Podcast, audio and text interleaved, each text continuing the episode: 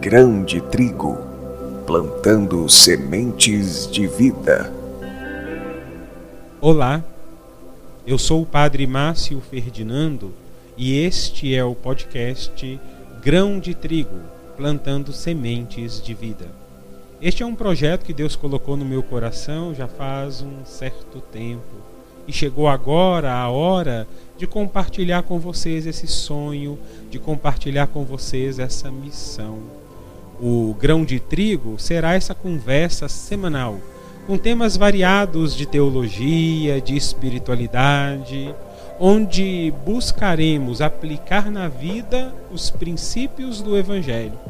Porque, afinal de contas, existe uma semente boa que é sempre capaz de produzir frutos e frutos em abundância. É a semente da palavra de Deus. Nós só precisamos descobrir como cultivar essa palavra. Imersos no nosso mundo atual, cheio de correrias e preocupações, talvez sejamos homens e mulheres que aprenderam tanta coisa, mas não aprendemos a cultivar a palavra do Senhor.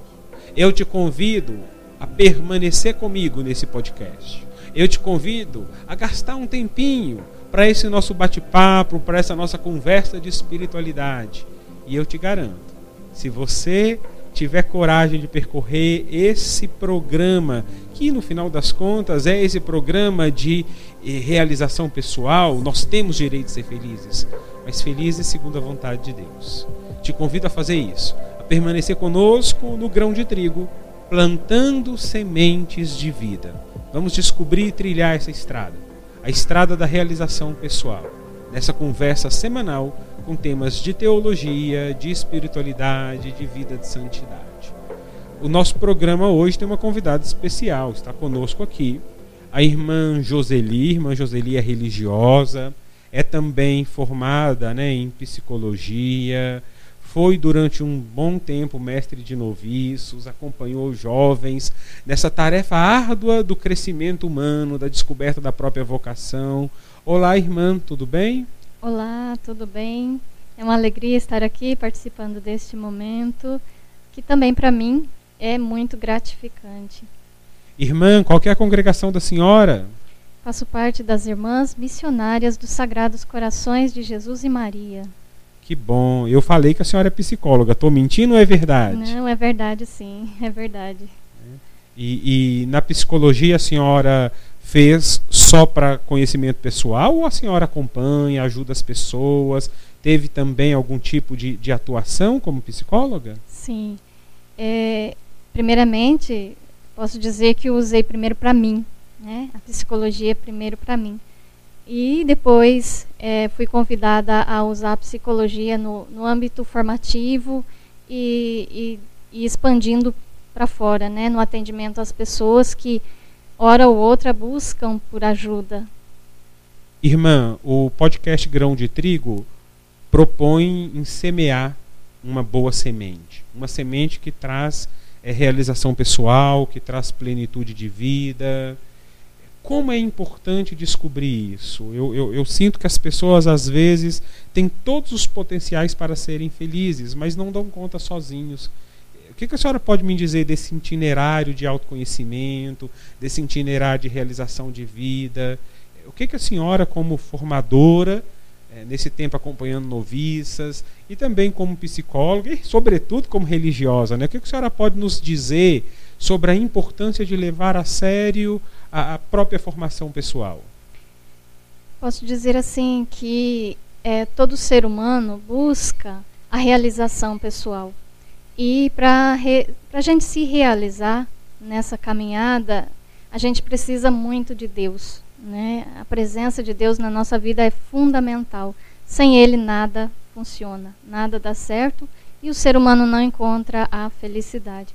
Então, essa minha experiência né, de, de formadora, né, de, de, experiência nessa caminhada de formação acompanhando, que eu já fiz, né, acompanhando as noviças, e atualmente aqui na paróquia, é, trabalhando um pouquinho com as pessoas, atendendo algumas pessoas, essa busca da felicidade, é, ela precisa ser baseada em Deus, na palavra de Deus. E esse projeto que o Senhor colocou, né, semeou no seu coração, ele tende a ajudar muito. Que bom, irmã, é essa a minha esperança. É isso que eu creio, porque um dia a palavra do evangelho tocou meu coração. Um dia o jovem Márcio Ferdinando, lá das Minas Gerais, escutou uma boa nova, escutou uma semente de vida. Um dia caiu no meu coração como que aquele grão de trigo, que é o trigo do reino dos céus. E esse trigo começou a produzir em mim vida plena. É isso que nós queremos propor. É isso que o grão de trigo quer ser. Esse itinerário, esse bate-papo, essa conversa semanal de temas variados de teologia, de espiritualidade, essa conversa para provocar uma caminhada, uma caminhada de felicidade, de realização pessoal, de descoberta, de descoberta de valores e princípios que às vezes ficam escondidos por causa do barulho do mundo. Hoje, nesse nosso primeiro é, EP, nós conversaremos sobre santidade existe um princípio, né? Deus nos convida, Deus nos chama todos nós para a santidade. Essa é a vocação universal de todo homem, o caminho de santidade. E é essa a nossa conversa. Nós conversaremos hoje sobre santidade e para que a nossa conversa não fique só no campo das ideias, só né, na reflexão filosófica ou teológica, nós vamos apresentar também a figura de um beato que a igreja ganhou, um beato que tem movimentado as redes sociais, movimentado o Brasil. Eu falo de Carlos Acutis, que foi beatificado semana passada, no dia 10 de outubro. Então, queremos falar de santidade, queremos trazer a figura e a mensagem de Carlos Acutis para nos ajudar nessa é, proposta de santidade. O que é santidade? Deveríamos fazer essa pergunta, né? O que é santidade? E aqui a história da igreja nos ensina, a teologia nos ensina que não há uma resposta simples. É porque cada um vai trilhar um caminho de santidade. A gente vê a variedade dos santos. Tivemos santos que foram missionários, tivemos santos que foram é, celibatários, tivemos santos que foram casados. Tivemos santos que foram santos sendo homens, sendo mulher, dizer, cada um, homem e mulher, descobriu um caminho de comunhão com Deus. Então a santidade em primeiro lugar, é, posso dizer, é esta constante de intimidade com o Senhor.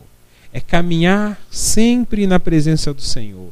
É não se deixar nunca é, desistir, né? nunca afastar desse caminho. Porque Deus nos cria para uma vida de comunhão, Deus nos cria para uma vida de felicidade. E a santidade é esta vida de felicidade, a santidade é esta vida é, é, de comunhão.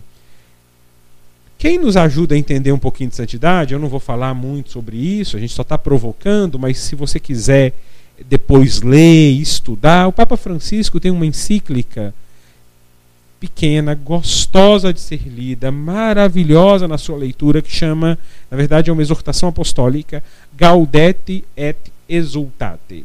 Gaudete et Exultate sobre o chamado à santidade no mundo atual. Porque a santidade não é uma proposta só para os santos da Idade Média, só para os cristãos da primeira era. A santidade é uma proposta para todos nós. Hoje, homens e mulheres do 2020, somos chamados a ser santos. E o Papa eh, Francisco começa assim essa exortação: Alegrai-vos e exultai de Jesus aos que são perseguidos e humilhados por causa dele. O Senhor pede tudo e, em troca, oferece a vida verdadeira, a felicidade para a qual fomos criados. Quer-nos santos e espera que não nos resignemos com uma vida medíocre, superficial e indecisa. Com efeito, o chamado à santidade está patente em várias maneiras, desde as primeiras páginas da Bíblia a Abraão. O Senhor propõe nesse termo: anda na minha presença e ser íntegro. Então, essa proposta de santidade é esse chamado universal que Deus traz para todo mundo, e esse chamado universal que é essa integridade na vida de Deus, que é esse caminhar na vida do Senhor sem levar uma vida medíocre, superficial e indecisa. Não dá para ser cristão e não se instalar no mundo. Se eu tenho que dizer é o que é santidade. A partir da leitura dessa exortação do Papa, eu posso dizer sem sombra de dúvidas, santidade é ser um homem ou uma mulher que vive intensamente a vida no cumprimento dos mandamentos do Senhor. É alguém alegre e feliz, porque descobriu a verdadeira alegria, descobriu a presença do Senhor que tudo envolve, que tudo cura, que tudo salva. Então, meus irmãos, que nós possamos descobrir a santidade para além daquela imagem comum do nosso imaginário coletivo. Quando eu falo santo, o que, você imagina? Tenho certeza que você pensa aí, né, uma imagenzinha, não sei, talvez de um santo de devoção, com uma auréolazinha na cabeça, mãozinha posta e a cabeçazinha de lado. Né? Muitas vezes nós pensamos santos com essa imagem até piedosa, até verdadeira, mas é muito delicada, muitas vezes floreada. Né? E o mundo de hoje pede santos que sejam apóstolos, corajosos, que se instalem na realidade com é, convicção. Que não sejam, como disse o Papa aqui, inseguros, que não levem uma vida superficial e medíocre. Então a santidade é tudo o contrário disso, né? Dessa vida insegura, dessa vida superficial, dessa vida é, medíocre. Irmão, o que, a senhora pode nos acrescentar? Isso que a gente está falando aqui de santidade, a partir disso que o Papa falou, sob o, o, o, esse aspecto de levar uma vida íntegra, de levar uma vida convicta, uma vida na qual nós temos é, é, convicção das coisas, decisão clara. Eu entendo assim, e também fez parte da minha caminhada vocacional desde o início e faz parte hoje em dia, né?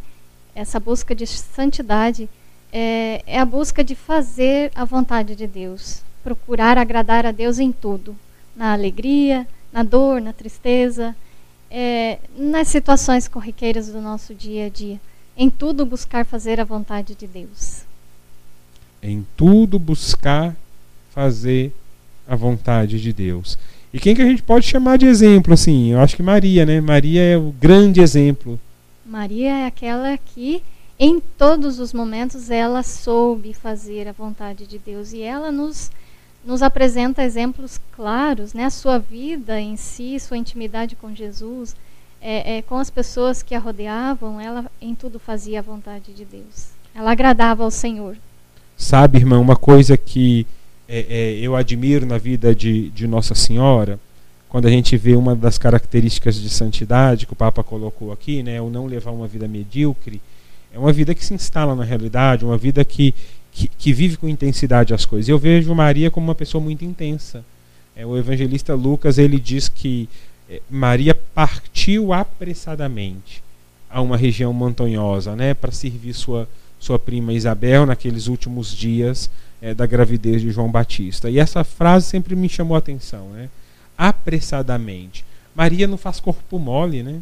Ela não é aquela pessoa fraquinha que às vezes alguém pode pensar, a menininha de Nazaré, a coitadinha pobrezinha, né? Não, Maria é humilde, a serva do Senhor, a pobre sim, porque não é, não se fez rica de si, mas tudo despojou, tudo entregou.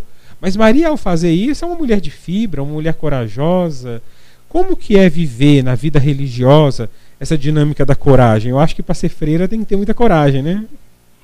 tem que ter muita coragem, mas acima de tudo a graça de Deus nos sustenta, né? E, e nós, né? Eu fazendo parte é, da vida religiosa, né? No Instituto das Irmãs Sagrados Corações de Jesus e de Maria, né? Nossa Senhora para nós tem esse grande exemplo, né? A gente segue muito o exemplo de Nossa Senhora para viver a vida é, segundo a vontade de Deus, né? fazendo em tudo a vontade dele, na alegria e na tristeza, no, nos momentos menos menos bons, né? Vamos dizer assim, não na tristeza, mas nos momentos menos bons que fazem parte de todo cristão, né? Que bom. Estão vendo como que é ser santo? É viver é, viver bem em cada momento, né? Nos momentos de dificuldade, confiar no Senhor os momentos de alegria, se alegrar na presença do Senhor e nunca desistir. E eu disse que esse programa ia falar de santidade, mas ia trazer um exemplo, concre um exemplo concreto de santidade. A gente não ia ficar só nas ideias. E a igreja nos deu um grande presente. Né? Carlos Acutis, fruto da providência divina. Deus deu ao mundo Carlos Acutis. E a igreja nos deu Carlos Acutis como beato no último dia 10. Irmã, quem foi Carlos Acutis? Então, esse jovem, né, muito simpático, né? É, nasceu no dia 3 de maio de 1991 em Londres. Foi batizado com 15 dias, veja que, que graça, né? 15, com 15 dias ele já foi batizado. Recebeu a primeira Eucaristia aos 7 anos de idade e foi crismado aos 12 anos. E quem ele era? Ele era fera em informática. E desta forma ele usava os seus conhecimentos para divulgar os milagres eucarísticos. Carlos Acutis, um jovem que soube viver plenamente a vida. Alguém que não poupou nada, que entregou tudo na mão de Deus, cada momento da sua vida. E Carlos Acutis era alegre, era feliz, é, não era é, uma pessoa carrancuda, fechada, né? A vida para Carlos Acutis valia a pena ser vivida. Jogava, eu escutei o, a, a, missa de, de beatificação, o cardeal falando, né? Jogava futebol, praticava esportes, é, brincava de videogame. Era um jovem como outro jovem. Mas Carlos Acutis é, descobriu um tesouro, descobriu um valor que se tornou central na vida dele: a Eucaristia. A Eucaristia, para Carlos Acutis, sempre foi o local é, do encontro com o amado, do encontro com aquele que dá sentido à vida, com Jesus, que nos salva. Irmã, eu vi que a senhora fez aí uma coletânea de frases do Carlos. Né? Vamos escutar algumas para a gente poder comentar, conversar. Então, falando da Eucaristia, né, olha uma frase muito bonita e profunda. A Eucaristia era a sua autoestrada para o céu. O Carlos tinha o desejo de ser santo. Ele queria ir para o céu. É, ele dizia que é preciso fazer tudo para agradar a Deus, né? e nada desagradar o Senhor. Tem uma frase também que ele diz que Deus nos cria todos originais. Como que é essa frase, irmã? Todos nascemos originais. Veja que interessante. Mas muitos de nós morremos como fotocópias. E ele dizia que queria ser original. Ele dizia que queria ser original porque é, original é o plano de Deus para nós. O Carlos também disse, eu estou aqui com um livro que traz alguns é, é, traços da vida do Carlos. Esse livro aqui, Os Milagres Eucarísticos no, no Mundo, e Miracoli Eucaristici nel Mundo. Esse livro está em italiano, né? Aqui tem vários milagres eucarísticos e todos esses relatos desses milagres eucarísticos aqui foram recolhidos pelo Carlos. Ele, é, ele quis fazer isso, né? como apóstolo, ele levou a vida a sério, ele quis evangelizar. E uma forma que ele encontrou foi de recolher os milagres eucarísticos, porque ele achava que as pessoas, se conhecessem um milagre eucarístico, iam poder aprofundar, descobrir mais sobre o valor da Eucaristia. E o Carlos fez um, sítio, um, um site de internet, ainda, né, como jovem, adolescentezinho, 13, 14 anos de idade, ele fazendo esse site de internet para divulgar os milagres eucarísticos, é, já presente na internet, mas não como os youtubers de hoje, né, que talvez estão presentes para aparecer. Carlos estava ali para fazer a obra de Deus, para anunciar. Tem alguns videozinhos que a gente encontra de Carlos falando da transubstanciação, do Carlos explicando é, é, o que é a Eucaristia, mas ele não aparece. Ele criou toda a arte, toda a animação do vídeo, fez todo o roteiro, mas ele não aparece, porque é Cristo que deve, deve aparecer. E este livro, que eu trouxe da Itália ano passado, estava em Assis, irmã estava em Assis no dia do translado do corpo do Carlos Acutis. Estava em Assis quando tiraram o corpo dele do cemitério e levá-lo para a Basílica da Deposição, onde, de, é, é, do despojamento, desculpa, onde é, está enterrado, né, onde está ali para veneração. O corpo dele estava em Assis naquele dia, com os meus pais. Foi uma viagem maravilhosa. E aqui no livro tem alguns, algumas cenas, algumas passagens da vida dele. E ele diz assim, uma tradução livre que eu faço aqui agora bem espontânea. Deus escreveu para cada um de nós uma história única e especial, mas deixou a nós a liberdade de escrever o seu fim. E quantos finais brutos, né, feios, são escritos?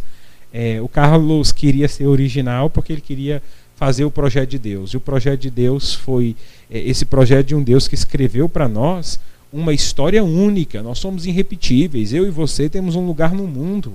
E esse lugar no mundo que Deus plantou para nós é um lugar para produzirmos frutos, para deixarmos as marcas da eternidade, para colorirmos os, o mundo com as cores do Evangelho. Esse mundo tantas vezes sem vida, pálido, nós precisamos colorir com as cores do, do, do Evangelho. Então, que bonito. Que bonito um jovem que entendeu que precisa levar a sério a sua vida e levando a sério a sua vida que ser original, não aceitou ser fotocópia, não aceitou viver segundo o mundo do consumismo, viver segundo os ditames da moda, segundo a propaganda da TV.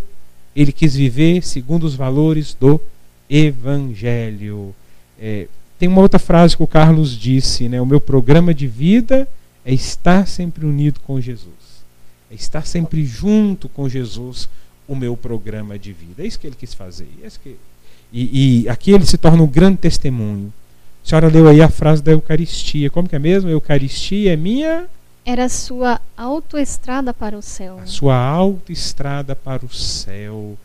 É, eu vi alguns, alguns sites traduzindo, o italiano fala autoestrada, alguns sites traduzindo só estrada, mas aqui é importante dizer, não é uma estrada simplesmente, a autoestrada na, na Itália é a rodovia, a via de, de, de rodagem rápida, de rolagem rápida.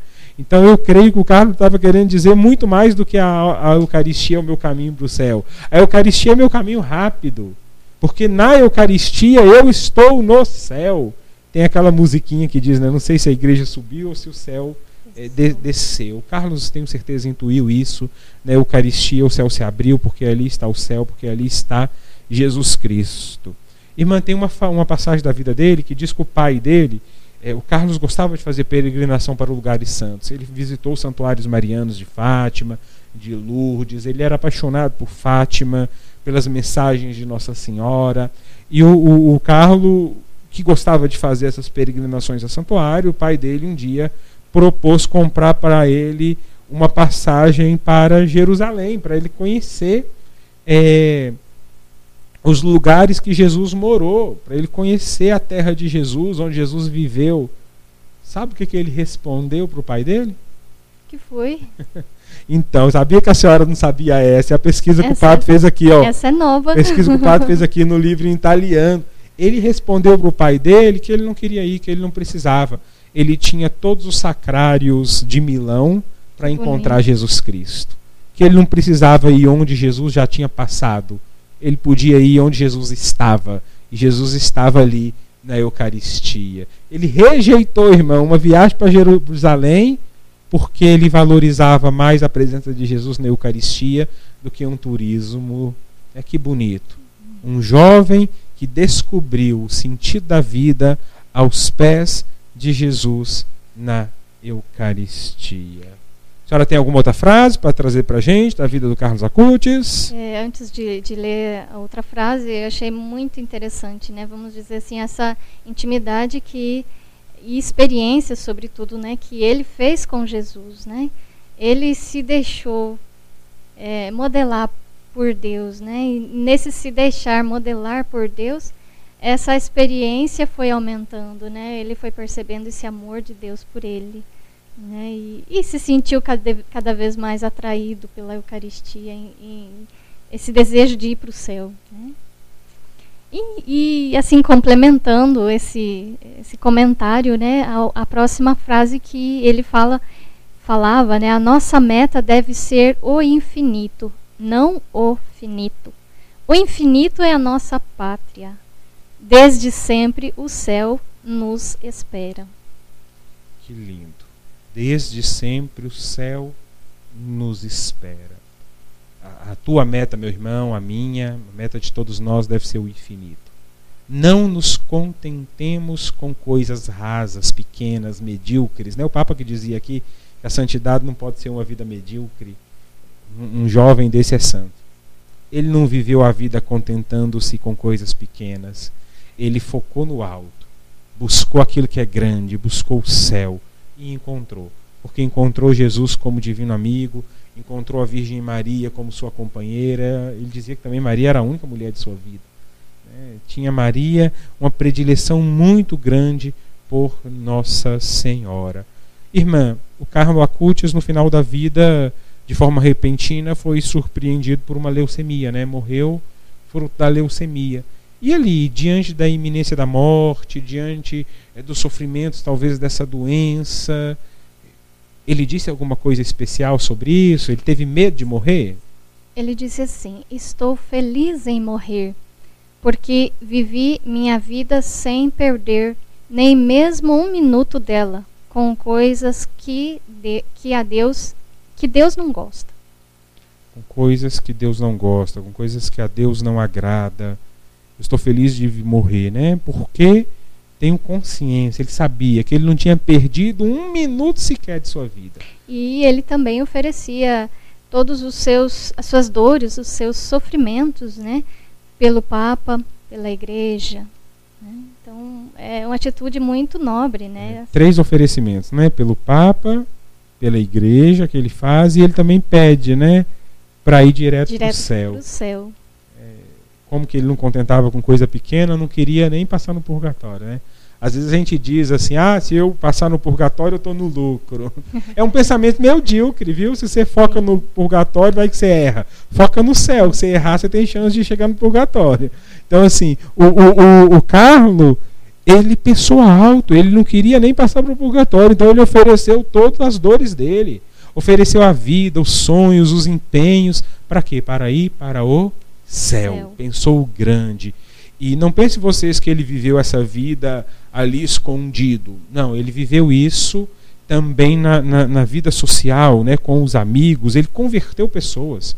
Tem um amigo dele que era indiano, não cristão, não católico, e se converteu para o cristianismo, pediu a graça de ser batizado, fruto do, do apostolado de Carlos, fruto do jeito que Carlos vivia o, o, o, Evangelho de Jesus, ele fazia caridade, sempre viveu com, com, simplicidade a vida.